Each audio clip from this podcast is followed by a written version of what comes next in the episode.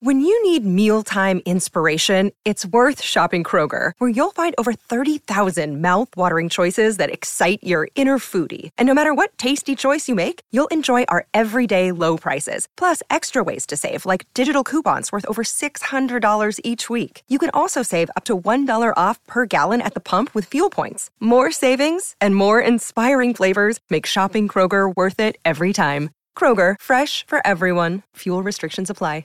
The Slate Culture Gabfest is sponsored by The Great Courses, offering engaging audio and video lectures taught by top professors. Courses like The Everyday Gourmet, Rediscovering the Lost Art of Cooking.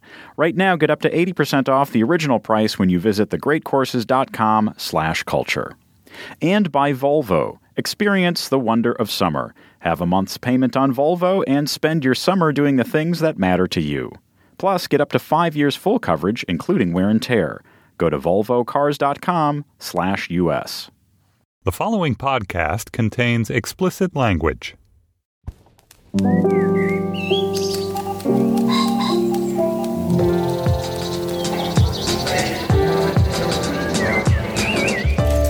Stephen Metcalf, and this is the Slate Culture Gabfest. Haters gonna hate, hackers gonna hack, gawkers gonna gawk. Edition. It's Wednesday, July 22nd, 2015. On today's show, Trainwreck is the new movie. It's written by Amy Schumer. It also stars her as a damaged but lovable commitment phobe. And then the new cyberpunk thriller Mr. Robot on USA Network is getting raves. And finally, hot mess and a collapsing Chinese wall at Gawker Media. Joining me today is Slate's editor, Julia Turner. Hello, Julia. Hi, Steve. Uh, welcome back. Uh, thanks. Was I away last week? You were never away. I think I was here.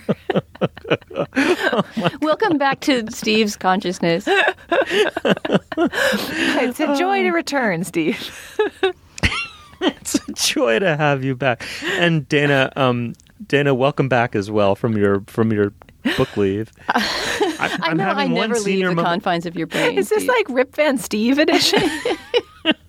I don't know. I, I'm clearly I'm a little bit off kilter. Okay, so you were both here last week. Is that what you're telling we me? We all were. I think. and Dana Stevens is the film critic of Slate.com. Hello, Dana. Hey, Steve. All right, before we dig in, uh, Julia, what do we have on uh, Slate Plus today? All right. Producer Ann Heppermann has traced down that Yeti of the wilderness, the male vocal fry. We're going to touch base on the state of uh, the policing of women's voices and how we feel when our listeners police our own in our Slate Plus segment this week. Ah, sounds good. All right, moving on. In Trainwreck, the comedian Amy Schumer plays Amy, a journalist at a lowbrow rag assigned a profile of a sports surgeon played by Bill Hader. What follows is an untraditional rom com about a woman hopelessly damaged by the father she still loves and her struggle to find the self esteem necessary to fall in love. It comes in the traditional Judd Apatow package that is, it's spacious, loose, funny, an exploration of maturity stocked with often deliciously immature gags. Let's listen to a clip. So, uh, off the record, do you want to maybe go grab some dinner? Um, actually, Aaron, I think you're so great, and uh, but I'm a writer. I'm your writer. You're my subject, and uh, from now on, we, we need to just keep it professional. Okay. You know? Yeah. Okay. I think we really like each other, and we should start dating. N- no, I'm I'm saying I'm confused. I, am I not communicating this right? Like I, I. No, I hear you. I'm just saying I disagree. Do you like me? Yeah. Yeah. See, I really like you, so we should be a couple. no, no. I, I, have pl- plans. What are your plans? Dentist. Is that true? No. You know, I'm glad we chose that clip because it actually brings something up in this movie that nobody in the movie seems to mind, but that seems like in real life it would be a problem, which is that Amy Schumer's character is a journalist who's profiling Bill Hader's character, a sports doctor, and yet they sleep together and have this big affair, and it seems like a giant journalistic ethics dilemma that's never addressed. Oh my God. Way. Okay, brief sidebar. Why is every person in a rom com a magazine journalist, and why do they all have such terrible ethics? This happened with the, the Chris Rock movie, Top Five, too. Yeah, this movie isn't quite as ignorant about how journalism works as Top Five, in which somehow the head film critic of the New York Times is writing under a pseudonym and no one knows who they are. But but there is something fishy about the way she actively pursues writing a lengthy profile of this man while having a tempestuous affair with him. Yes, stipulated. Wait, wait, wait, wait, wait. Let's not pretend that that never happens, right? Well, but it does. I'm just saying that it doesn't become in any way a conflict or problem in the movie. In Yeah. fact, not to spoil anything, but you know, everything is, turns out pretty hunky dory, both on the journalistic and the romantic side. Okay, but give us your take on the movie as a movie. Did you like it? You know, I tremendously enjoyed it, but I think it was more for Amy Schumer than for the movie itself. To me, this to me sort of felt like the arrival of Amy Schumer on the big screen as a movie star, not just a sketch comedian on TV. And that in itself felt like the main event. She wrote the script as well by herself. It's scripted by her and starring her. And so it felt like an Amy Schumer movie in some way, even though, as you say, Steve, it is directed by Judd Apatow and has that Judd Apatowian capaciousness, which you can either regard as kind of emotionally generous, that all his movies are 20 minutes too long, or you can regard it as really, really shaggy and annoying. And this movie sort of, uh, I would say, ping ponged back and forth between those those two feelings. Uh, Julia, what do you what do you think of it? Yeah, I mean, on the structural front, the shagginess has great upsides in that we really spend a lot of time with Amy Schumer's character's family. Her dad played really well, I think, by Colin Quinn, and her sister played, played by Brie Larson. Those relationships are not pat and technicolor and goofy in the manner of the sidebar relationships in a lot of romantic comedies. They feel really genuine and really moving, and various uh, incidents in those relationships made me cry at various points in the movies. And I loved that. I actually felt like more of the shagginess came from a shoehorning in of comic set pieces.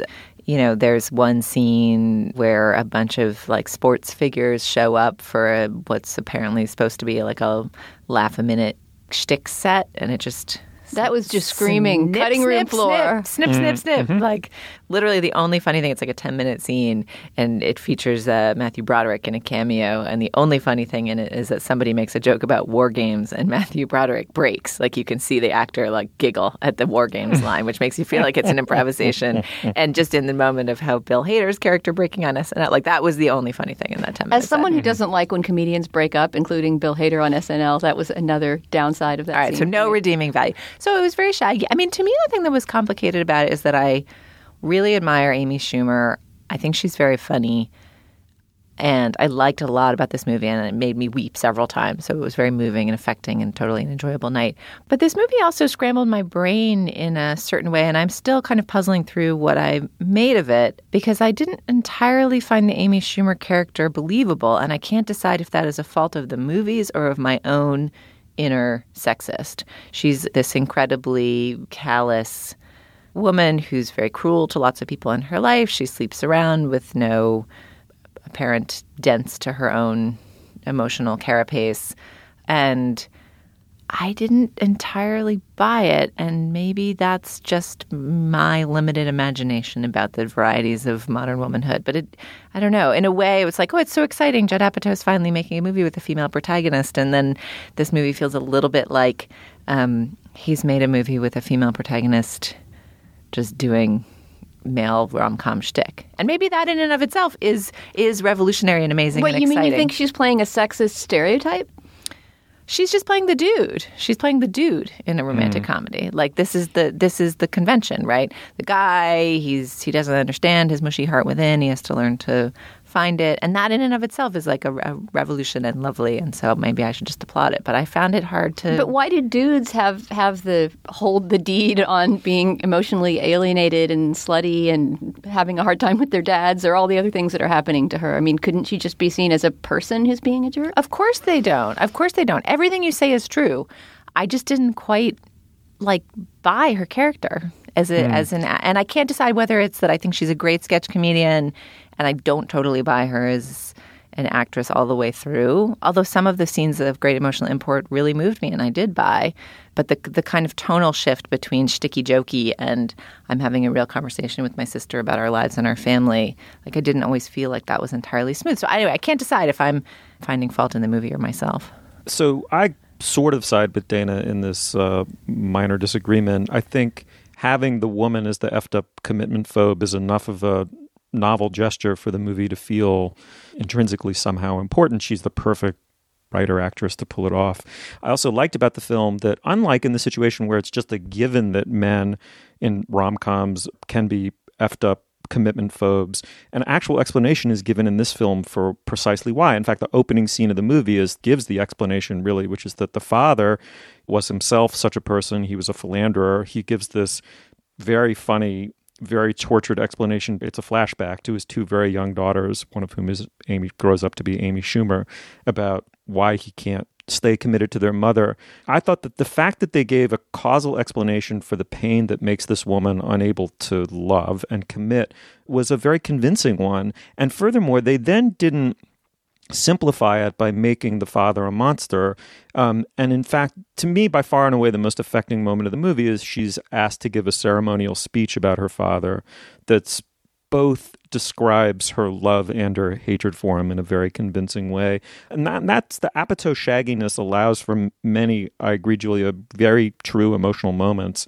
It's a big bag, a lot of stuff fits in it, but it also allowed room for some of my least favorite things in the movie. I, it, LeBron James is in the film, I think, strategically in order to butch it up for male viewers. He's pretty good in it. It's an upside surprise. He delivers his lines really well. He's extremely personable but it was a great example of the shagginess getting the better of itself because there are two main LeBron jokes. One is that he's this super sensitive confidant for Bill Hader, the main male character. So, totally out of expected character, LeBron is very much about exploring feelings and you know sort of has this kind of amusingly encounter group vocabulary for discussing relationships it's a very good joke and then there's a second lebron joke that he then gives advice that only applies to LeBron James, like, i.e., a world famous athlete worth hundreds of millions of dollars. The problem is the, each each of these jokes is very funny. The problem is they cancel each other out, and it sort of shows the way in which the stand-up comedian mentality is behind too much of the authorship of the film, i.e., going for a joke and losing some pointedness and consistency. But all in all, I like the movie. I mean, I think it's in its own weird way kind of an important movie, and it has some um, some truly great moments. Yeah, I kind of agree, Steve, that there's something important feeling about this movie, and it's a strange thing to say about what's in many ways a pretty standard summer rom com that I won't get into the ending so as not to spoil, but you know, you can imagine that the ending of a romantic comedy directed by Judd Apatow hits a lot of very familiar chords for the end of a romantic comedy, which, as you were saying, Julia, the whole setup of the beginning of this movie is so unconventional, and the heroine is so unconventional that some of the things that happen in that last scene and the way in which, you know, they're separated in the last act and then find their way back together felt way over familiar, and I was sort of surprised that it had made it past, you know, whatever vetters were vetting the script. Like, wait, this doesn't feel like the right beat for this story. Hmm. Yeah, I actually loved the end in a weird way. There's a great set piece at the end. I won't spoil it too much, but in which Amy Schumer performs an act of classic sexed up, vamped up femininity. And she performs it in a way that is at once totally endearing and cute, and also shows the extreme gulf between any normal, charming woman and any professional sex pot. You are both charmed by her and you laugh at the vast gulf between normal women and the types of women who typically occupy the center of a rom com and its close, right? And that to me felt like the most radical moment in the film. I loved that scene. I thought it was like perfect. And in a weird way, I felt like the conventionalness of the structure of the film's ending didn't bother me because it sets up that just amazing bit of physical comedy and political commentary. And the fact that a woman like Amy Schumer, who makes a point of discussing the politics of her appearance and her authorship and her comedy, to me, the, the ending felt perfect. It, it felt weirdly uninventive, but also perfect. I would encourage people who want to hear my true, unfettered feelings about the ending to listen to the spoiler special I taped on this movie with Anne Helen Petersen from BuzzFeed, because I can't get into it here. But yeah, there was some stuff about the about that very scene that you loved. As much as it's great to see Amy Schumer do any kind of physical comedy, she is actually a true physical comedian who gets to do some pratfalls and funny walks and dancing and stuff in this movie that allows her to use her body in a funny way. And I love all of that. But some of the values that that expression was being used in support of in the last scene were something that I thought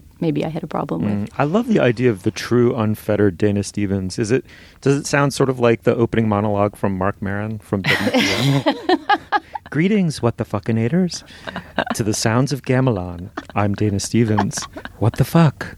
All right, well, the movie came in third, as I understand it, behind Minions and uh, the Paul Rudd Ant Man with a respectable 30 million. Is the world ready for a gender reversal rom com?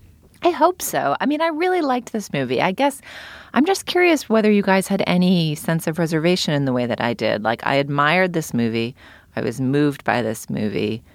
I laughed at this movie, although I think maybe I laughed a little less than I was filled with admiration and tears, which is maybe part of my response. But there was something about it that just felt a little inconsistent or uneven, and I wasn't sure if it was her acting or the the believability of the character. I agree that they give it a backstory, Steve, but I still found it just so slightly cartoonish in its mm-hmm. in its fecklessness at the beginning that it was a little hard to believe the transformation. And I also felt like there was just so much tonal variation in the movie. There was sort of the the family world which was incredibly grounded and moving. There was the relationship which is really snappy and fun and it's amazing to see Bill Hader playing such a straight man. I mean, he's so funny. And he actually d- did an interview with Brian Koppelman on The Moment where he talked about how part of making this movie was learning to like dial himself back and not be the comedy set piece and let it be Amy's movie, which I thought was really interesting. But th- I think their relationship works and is sweet and has real chemistry. But then there's the magazine world, which is sort of funny and has, you know, funny side characters. There's Tilda Swinton playing an amazing kind of goof on all of the imperious editor ladies that have ever been in movies. I'm going to take all of my editorial cues from Tilda Swinton from now on and just start talking and dressing like her. Spray tan it right away. Oh, yeah. Um, spray tan, like pearlescent peach lip gloss, and um, just a lot of sneering disdain for people's feelings. That's going to be my strategy from henceforth. Um, and, th- you know, that felt like out of a Kate Hudson rom com. You know, the family stuff feels like it's out of a more heartfelt kind of mumblecore real world rom com of some kind. And then there's the sports stuff, which honestly doesn't feel too many levels above you know, Just Wright, the movie with Queen Latifah and Common, like that just all of the sports stuff just felt kind of goofy and sticky. I agree that LeBron was a bright point. The the third joke they make about LeBron is that he's like a real skinflint, which is mm-hmm. which actually yeah. is weirdly fun. Yeah. But I agree the stuff about Cleveland was kind of goofy and you know, if he's really such an empath, it would be weird for him to be so unempathic in this other way. But it sort of felt like I guess that's another factor of the shagginess. It's like different tones stitched together and you know, Amy the comedian and Amy the feminist holding it all together, and Amy the actress really delivering in certain scenes, but I wasn't sure there was like a total true through line between all of these worlds, and it didn't quite transcend. I didn't walk out of the movie like on a high, feeling like mm-hmm. that's a transcendent piece of I art. I agree, and I, I, think that in part is a function of Apatow being, in a way, the impresario who made a framework in which Amy Schumer could happen on screen. You know, I mean, essentially that is what happened, and he said in interviews before that he heard her, I think, on Howard Stern talking about her personal life. It is true that her father has MS. She actually does have a younger sister with the same name, Kim, as the Brie Larson character. There's a lot of autobiography in that family part of the story, and I think also in the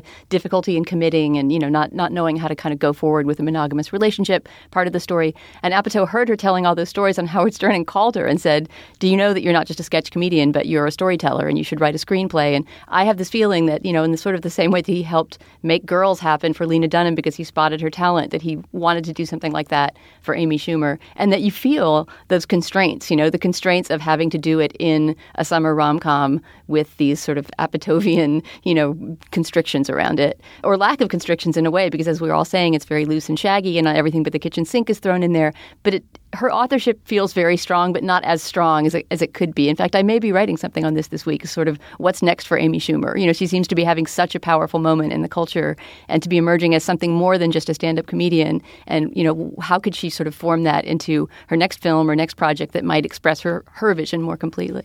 Mm, okay. Well, the movie is Trainwreck. It is directed by Judd Apatow. It stars Amy Schumer, who also wrote it. It's based on her own life experiences. We all basically liked it. We'd love to hear what you think about it, come to facebook.com slash culturefest and let us know. All right. Well, now is the moment in our podcast where we talk about our sponsor. Julia Turner, what do we have? This week, Steve, we are sponsored by The Great Courses, and this is a super appropriate sponsor for our listenership because I think, like us, you guys all like to continue learning and expanding your brains all the time. And The Great Courses is a great way to do that. They put together these incredible multimedia courses presented by top professors and experts in their fields. And one course that I particularly think is great is The Everyday Gourmet Rediscovering the Lost Art of Cooking, which was developed in partnership with the Culinary Institute of America. If you are like me, you love cooking, it is very satisfying to make a delicious meal, but you don't do it often enough and you never really learned anything official about it from the moment you stepped out of your family home whenever that was and what i love about this course is it gives you baseline skills that you can apply in whatever recipe you you beg, borrow, or steal, whether you're going to the Times' cooking app or you're a devotee of Smitten Kitchen or wherever you find your cooking inspiration, you're just messing around with the ingredients that are left in your fridge, you can still elevate what you're doing if you understand the basics of sauces or knife work or poaching or grilling. And this course really lays out all of those basics uh, in a really easy to comprehend way. The Great Courses is celebrating their 25th anniversary this year and has over 500 courses and topics available, including history, science, literature, and more. The Great Courses has created a special limited time offer just for you guys. Order from eight of their best selling courses, including Rediscovering the Lost Art of Cooking, at up to 80% off the original price. That's an 80% savings, only available for a limited time. Go to thegreatcourses.com slash culture. That's thegreatcourses.com slash culture. All right, Steve, what's next? All right, moving on. Mr. Robot is the new paranoia thriller in the cyberpunk mode from the USA Network. It stars Rami Malek as a young hacker ethic employee of a cybersecurity firm. He's a bug eyed programmer in a hoodie with a softly menacing disposition, a garret dweller with a goldfish named QWERTY, and a morphine habit. He believes he is on the verge of unraveling the largest conspiracy in human history, or does he just suffer from delusions? Let's listen to a clip. I know. I broke my own rule, but I have no Suboxone. What I do have clinical depression, social anxiety, a day job, a night job, confusing relationships, others depending on me, taking down the largest corporation in the world. And I chose it all. This line has wanted to own me my whole life. Biosynthesized in some lab in Mexico, packed into a pill, shipped to the States where it was packaged with a logo and taxed by the government, stolen by a bribed guard, sold to a Vera henchman, oversold to Shayla, and then to me. It needs me, just as much as I need it. The moment was destined, every choice bringing me closer to this one line. This line. This last line. I promise. So that last snorting sound you hear is the Rami Malek character um, snorting up a line of morphine, I believe it is. Mm-hmm. And we debated whether or not to use that clip in the studio just now because it's sort of so relentlessly hectoring and unpleasant a monologue. But I think it is actually pretty exemplary of the voiceover of the show, which is a very present element. The voiceover, it's not just beginning and end. He'll pop up in the middle. The voiceover has this strange complicity where he seems to be addressing us and breaking the fourth wall and bringing us into his brain. So even though that was a really irritating clip to hear, I think it does give you a sense of what the show feels like. Oh, it's so sad though because the voiceover of the show and the politics and writerly voice of the show are distinctive but aggressive and maybe ultimately slightly facile. But the show, I think, is really interesting. It does so many things that are surprising and interesting. So I feel sad that that's our listeners' first impression if they haven't been watching the show. well, but one mm. of the things that it does that's surprising and interesting is have this protagonist who is so aggressively unlikable. And we just talked about Amy Schumer's protagonist in Trainwreck. I mean, she is an adorable Valentine of a protagonist compared to this very, very hard to like guy who oh, has really? no social skills, and takes drugs, basically turns off everyone he meets immediately immediately. Oh, this guy's such a noble puppy with principles, though. I mean, he's like a little strident, but on the range of unlikable protagonists of the golden age of unlikable protagonist television, I think he's actually like pretty likable. Oh, but please, I would he so takes much in rather that puppy. he's he fucking like which he can't take care of because he's a drug addict, so he has to farm it out all the time to his dealer. oh dear. Anyway, um, I like the show for having the seeming so far to have the courage of its angry uh, convictions.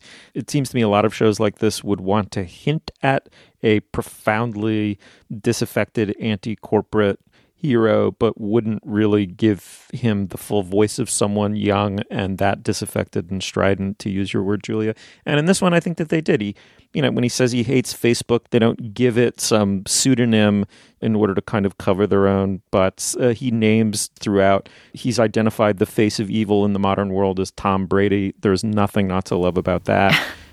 I liked that. I mean, I thought in order to pull a show like this off, you're gonna Dana. I think you're gonna have to make him a little bit of sandpaper, real sandpaper. He's gonna have to be you know, he's irritating to the people around him. He may be delusional. Yeah, and he's an unreliable narrator, which is a very interesting aspect of the show. Yes, I think you, you need to flavor him with some genuine unpleasantness, and that's a, a bold choice, and I think they took it. I like it very much so far. Dana, you going to stick with it? Probably not just because of the grating, hectoring tone, but I will admit that it is completely original. It is it is extremely original. We should talk a little bit about what he does, this this morphine snorting hacker, when he's not at his day job at a cybersecurity corporation. Well, so what I love about it is that it, it feels both distinctive and original, and also you can totally understand why it was greenlit at this particular moment, right? It's set in a world of hacking. We live in the age of Anonymous and Edward Snowden and the Sony hacks, of the OPM hack, of the Ashley Madison hack this week. Like, you know, there have been shows about hackers and, you know, computer savants forever. We've discussed my love for the great early 90s film Sneakers on this show, like the hacker with a heart of gold. Wait, this whole topic was just an excuse for a sneakers plug, wasn't it, Julia Turner? I didn't know what it was about until we watched it. So, so no, but I was happy to find the opportunity for one. But, you know, the hacker with a heart of gold, this is like a trope. This happens all the time. This is not, this is sort of familiar, but it's a great moment for it because we live in this time of increased hacking and increased awareness of hacking. And it also, you know, is very anti 1%. It's got a little bit of Occupy rhetoric. There's the protagonist who starts as a kind of drug addicted, depressive, dysfunctional, reluctant member of a corporate security firm who's forced to use his hacking skills to protect the very companies that he loathes, eventually falls in with a rogue hacker group called F Society, led by Christian Slater, who seems to just be sort of his Heathers character grown up into a, you know, an, an anarchist. It's like, right, I guess that's really. I mean, he's the he's the anti Tilda Swinton, right? Like you have to check the credits at the end of a film to convince yourself that really was a new guise of Tilda Swinton, whereas Christian Slater is like garlic. Once there's a tincture of the dish, it's garlicky. I mean, Which is proven when he runs his voice through a filter with a mask, a kind of a clownish mask on his face, in order to make his, you know, terrifying demands on TV. And you keep thinking the whole time, "That's Christian Slater." That's I would just recognize Christian his Slater voice and a anywhere. vocoder. There's something about the cadence of it, and it already sounds a little bit robotic. So anyway, so he joins this rogue society led by Christian Slater, which seems very clearly patterned on a version of Anonymous. Even that mask that appears feels like a version of the Guy Fawkes mask that's associated with the Anonymous movement. So it's very of the moment, and yet the execution of it feels really distinctive. And I think part of that is the visuals. Uh, the first episode was directed by Niels Arden Oplev, who I think was the guy who directed the first adaptation of Girl with the Dragon Tattoo, and it looks really cinematic. The color scheme is very subdued and it kind of looks Instagram filtered with a lot of the color bleached out of it. The vision of New York that it offers is is really distinctive. It's set in New York and it has a real way with New York extras. Like there's all kinds of characters on the street of the sort that you actually find in New York the goofy, the sinister, the crazy seeming that feel very distinct from the kind of like buttoned up types who jog along in the background of your typical set in New York show that's shot on a lot somewhere in California. The music I think is really good. And then this the production design and the decision to do the legal work required, or you know, I, I'd be curious to hear more about what the approach actually was, but to actually include you know, shots of Facebook, shots of Twitter, real tweets from the Wall Street Journal's Twitter feed to take the rhetoric, the anti corporate rhetoric, and not put it in some hypothetical world full of fake companies and have all the computer screens and all the work that they're doing come up in these like bleepy bloopy fake interfaces that you're just supposed to read as Facebook like or Twitter like seems really important to the authenticity of the show and so arresting that it makes you realize how much those legal constraints do color the world that we typically see in serious design. And all of those things seem excellent. I also think the performances and the casting are really good. The casting director has an insane fetish for heavy lidded people. Rami Malek has crazy heavy lids. His blonde love interest at The the, Amanda firm Seyfried is like a, yeah, it's kind of like a poor man's Amanda Seyfried. Although I don't know why I say poor man, she seems great. She also is heavy lidded. There's a terrific icy villain character who's got heavy eyelids. Anyway, there, there's great casting. My the main problem I think, and I hate to say it because this seems very much the vision of Sam Esmail, the creator, but the writing is just oh god it is so heavy handed there's like nary a light touch. I know what the opposite of a light touch is a like leaden plotting but the but all of this political stuff is handled with a lot of like self-importance and dentorianness that just feels uh, hectoring. Like I, i'm not sure i'm going to keep watching for that No, I agree. And you feel as though it might be, you might be getting the voice of the creator, if you know what I mean. In other words, if you sense the distance between the creator, and I'm not saying there isn't, but if you sensed more watching it that there was an ironic distance between the creator and this character, he would feel less like a mouthpiece and you would feel less as though the whole thing were heavy handed. And in fact, there could be a kind of satire at his expense. I think the thing that will rescue it is if this open question of whether he's purely delusional Yeah, the Christian Slater character is definitely being staged in a way that he might possibly be a, a, kind of a Bruce Willis from The Sixth Sense. I'm only three episodes in, but there's some kinds of deep mythologies being planted where I think we're supposed to question whether when he goes to see Christian Slater in this Coney Island arcade where all the hackers hang out and do their F Society hacking, whether anyone is really there, and certainly whether he and Christian Slater are, are really interacting. Maybe another reason that this show doesn't really ring my bells is that I'm not an X Files person. I'm really not like a deep mythologies and let's all just pull on these threads for hundreds of seasons and see how they come out kind of person. So I get sort of impatient to know, well, what exactly is the conspiracy that you're proposing here, Sam Esmail? And I think he wants us to wait patiently to figure that out. Mm-hmm. Okay, well, the show is uh, Mr. Robot. It's on USA Network. Some people find it quite exhilarating. I think we have some hesitations. I think I'll stick with it and check it out for a few more episodes. Anyway, when and if you check it out, dear listener, come to our Facebook page, facebook.com slash culturefest. Tell us what you think of it. All right, moving forward. Julia, now is the moment in our podcast where we talk about our other sponsor. What do we What do we have? Thanks, Steve. Our podcast this week is sponsored by Volvo. It's time to experience the wonder of summer. Leave early, wander more, stargaze, do it all. Volvo is offering a Wonder of Summer event in which they'll cover a month's payment if you purchase a new Volvo so you can spend your summer doing the things that matter to you. I love having Volvo as a sponsor, sponsoring summer fun because I one of my most glorious New York summer memories is packing in my friend's old Volvo with like 10 girls to drive all the way out Flatbush to Jacob Riis Park and have a glorious summer day frolicking in the waves out there. And I remember people sitting in the way back of this glorious old station wagon that must have had 225,000 miles on it at that point and listening to whatever was coming on uh, Hot 100 that, that day. And were you being stealthily filmed for a Volvo commercial? That sounds so appealing. Not to my knowledge. To be honest, if we were being stealthily filmed for the Volvo commercial, there probably would have been a little bit less traffic and we might have been uh, listened to slightly fewer songs by Ja Rule. But what can I say? what can I say? It was a, it was a glorious summer day.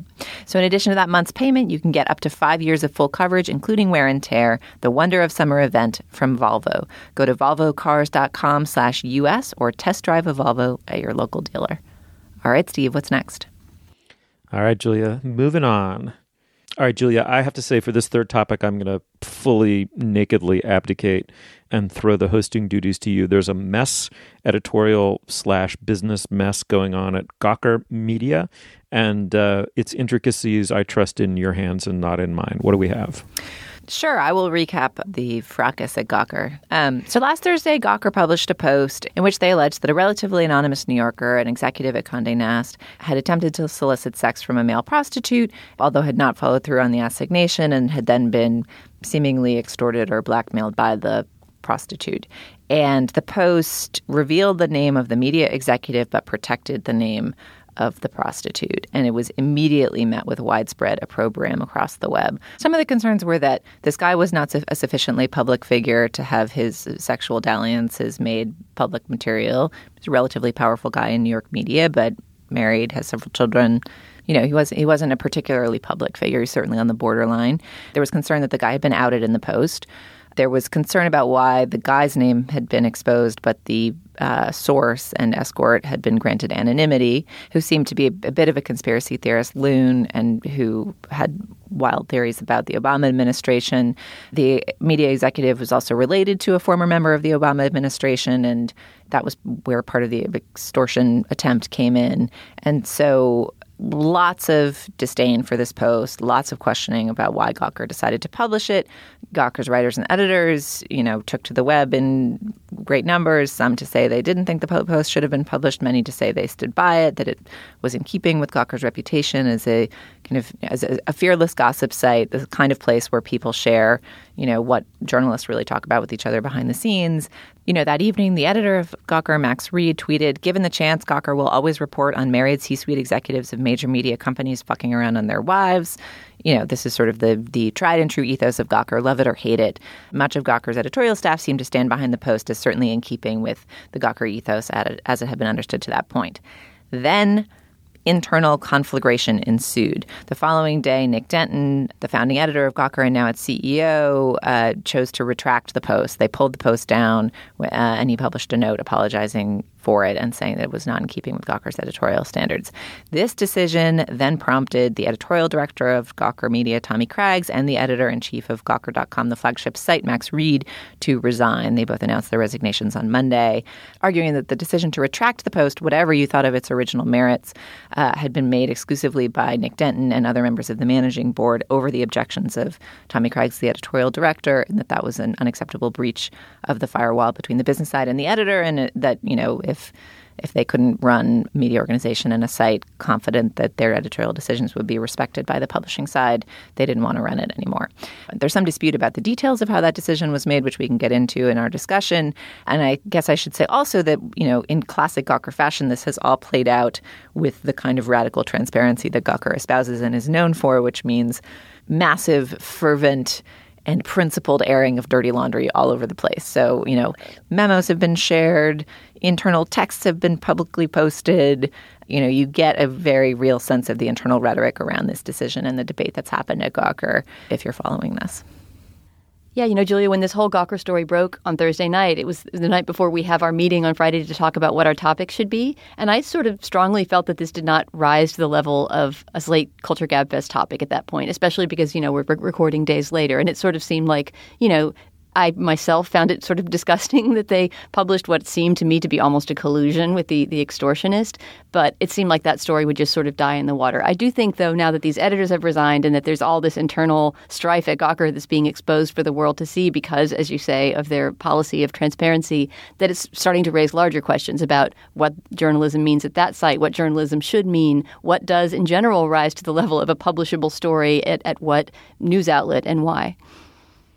Right. I mean, Julia, I'm looking for clear lines of villainy here and finding it hard to identify them. I mean, is this principally, in your mind, a story about a completely unmerited gay outing that has earned the shame, you know, public shaming that it's receiving widely on the internet. I mean, just to give one example, Glenn Greenwald of The Intercept says, I'm a fan of tweets, I'm a fan of Gawker and several of its journalists, but that article is reprehensible beyond belief. It is deranged to publish that.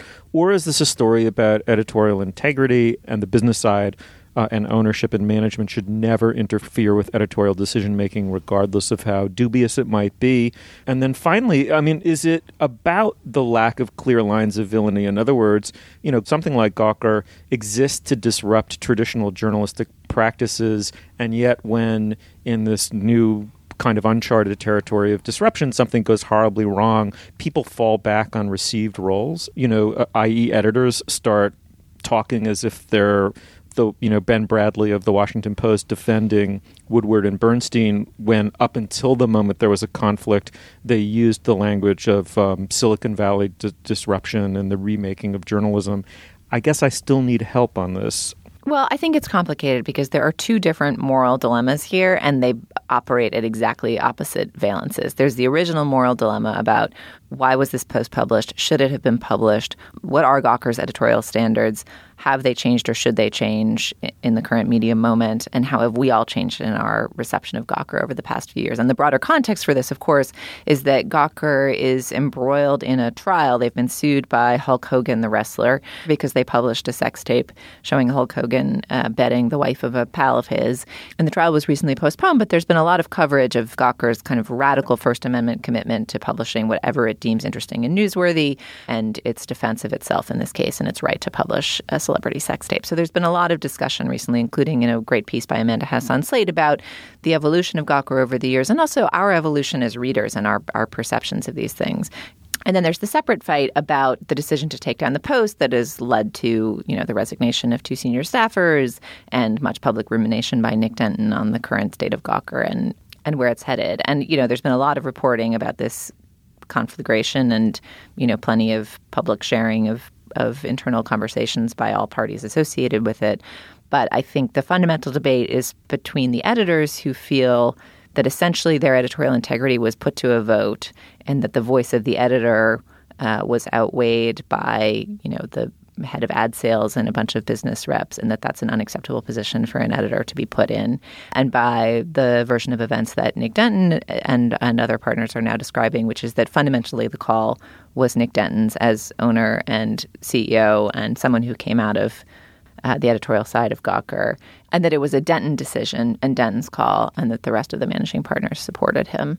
And I do think that that distinction really colors the way you look at it. So uh, the thing that's tricky is is balancing these two things, and then of course balancing the rhetoric. Because one thing that's always striking about these Gawker events is that you know the public persona of Gawker is to be these kind of like scofflaw cool kids who you know disdain the polite niceties of manner journalism and will kind of fearlessly do anything. And I very much admire the aggression and fearlessness of Gawker. I think they are an important and really interesting media voice.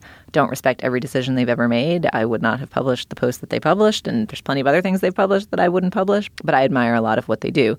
But there's a funny disjunction between their public persona of being these kind of scofflaw slackers in the back of the classroom, like kind of making fun of the rest of the world. Yeah, they're like Rami Malek and in Mr. Robot, right? In their little hoodies. Right. And then the like deeply impassioned internal rhetoric, which feels, as you say, Steve, it feels discordant to have them arguing as though these are the Pentagon Papers when the thing that they're defending seems so ill conceived. So I think that's part of why it's so muddled to discuss is that there are these two distinct moral quandaries. And in the one, I think Gawker is pretty clearly in the wrong. And in the other, the Gawker editors, I think, depending on what the events are, are in the right, or at least are, their motives are understandable. But to stack the one moral quandary on top of the other creates this disjunction.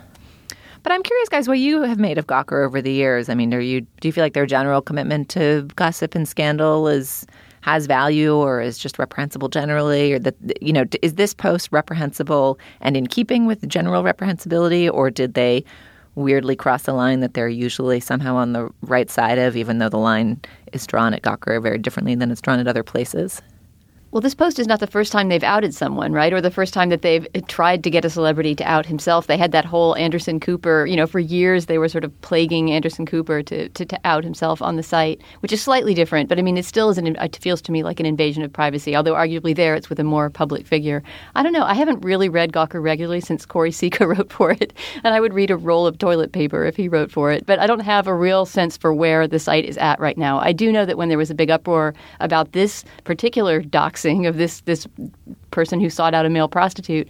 I went and read it and was disgusted by it and did feel like it was something that just didn't rise to the level of newsworthiness. Mm-hmm. Yeah, I agree. It was repulsive on its face, um, 100%.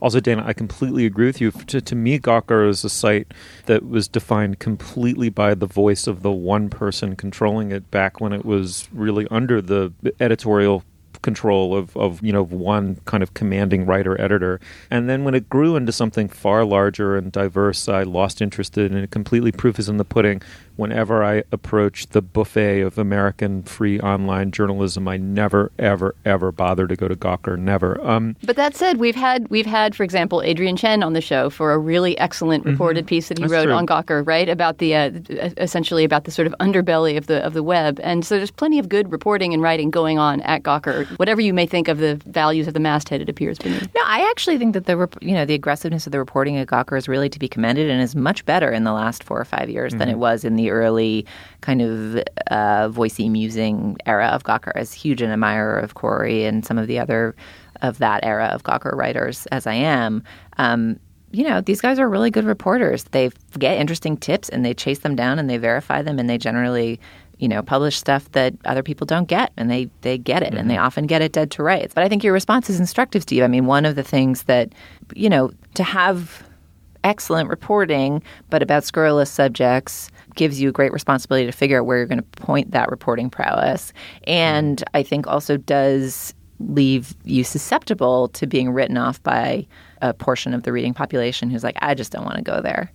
Right, exactly. And I, so the concept at the heart of this story really is judgment, editorial judgment. And a traditional media outlet would have had no problems with this whatsoever. They would have said this person scarcely rises to even the legal definition of a public figure.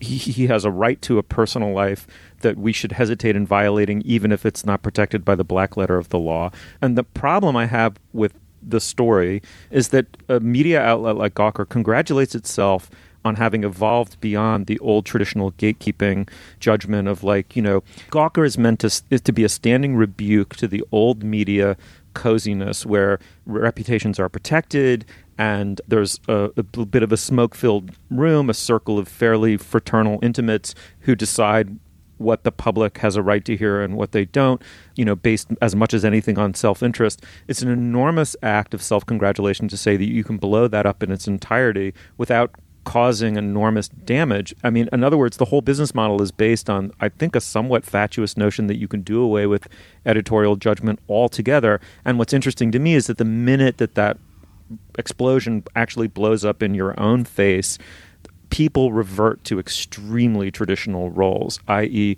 you know, management defending the organization in the face of advertising losses and editors standing on age-old principles of integrity. It's just fascinating. All right. Well, for those of you with a uh, distinct set of feelings about this very confusing situation, we'd love to hear from you at facebook.com slash culturefest. All right. Now is the moment in our program where we endorse Dana Stevens. What do you have?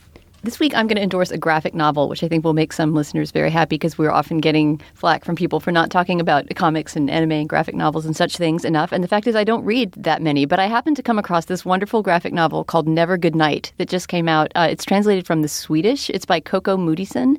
And Coco Moodysson is the wife of Lukas Moodysson, the filmmaker who adapted this comic book into a, into a great, great movie that was on my 10 best list for 2013 called We Are the Best.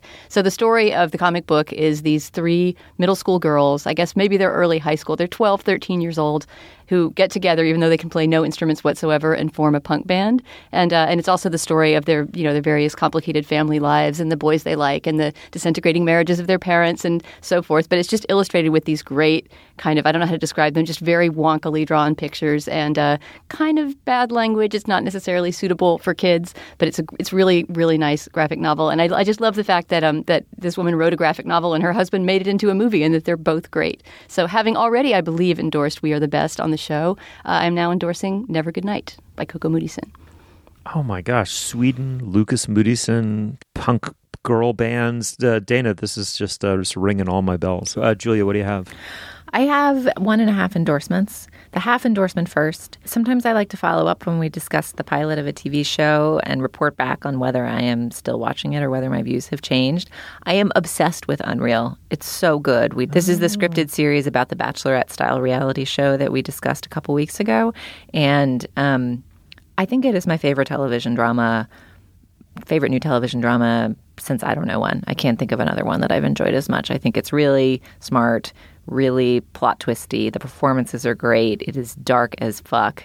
I'm not sure it totally earns all of the plot twists. I don't think it's a perfect show. I don't think it's on the level of Breaking Bad or or something like that yet, but it is dark and smart and twisted as hell. And if you're not watching it, you should get on that train before you get on any of, of any of the other uh, cable trains that are departing the station these days. So, What station is it on again? Lifetime. Oh yeah. Cue up your lifetime, folks, and watch that Unreal. It is so good.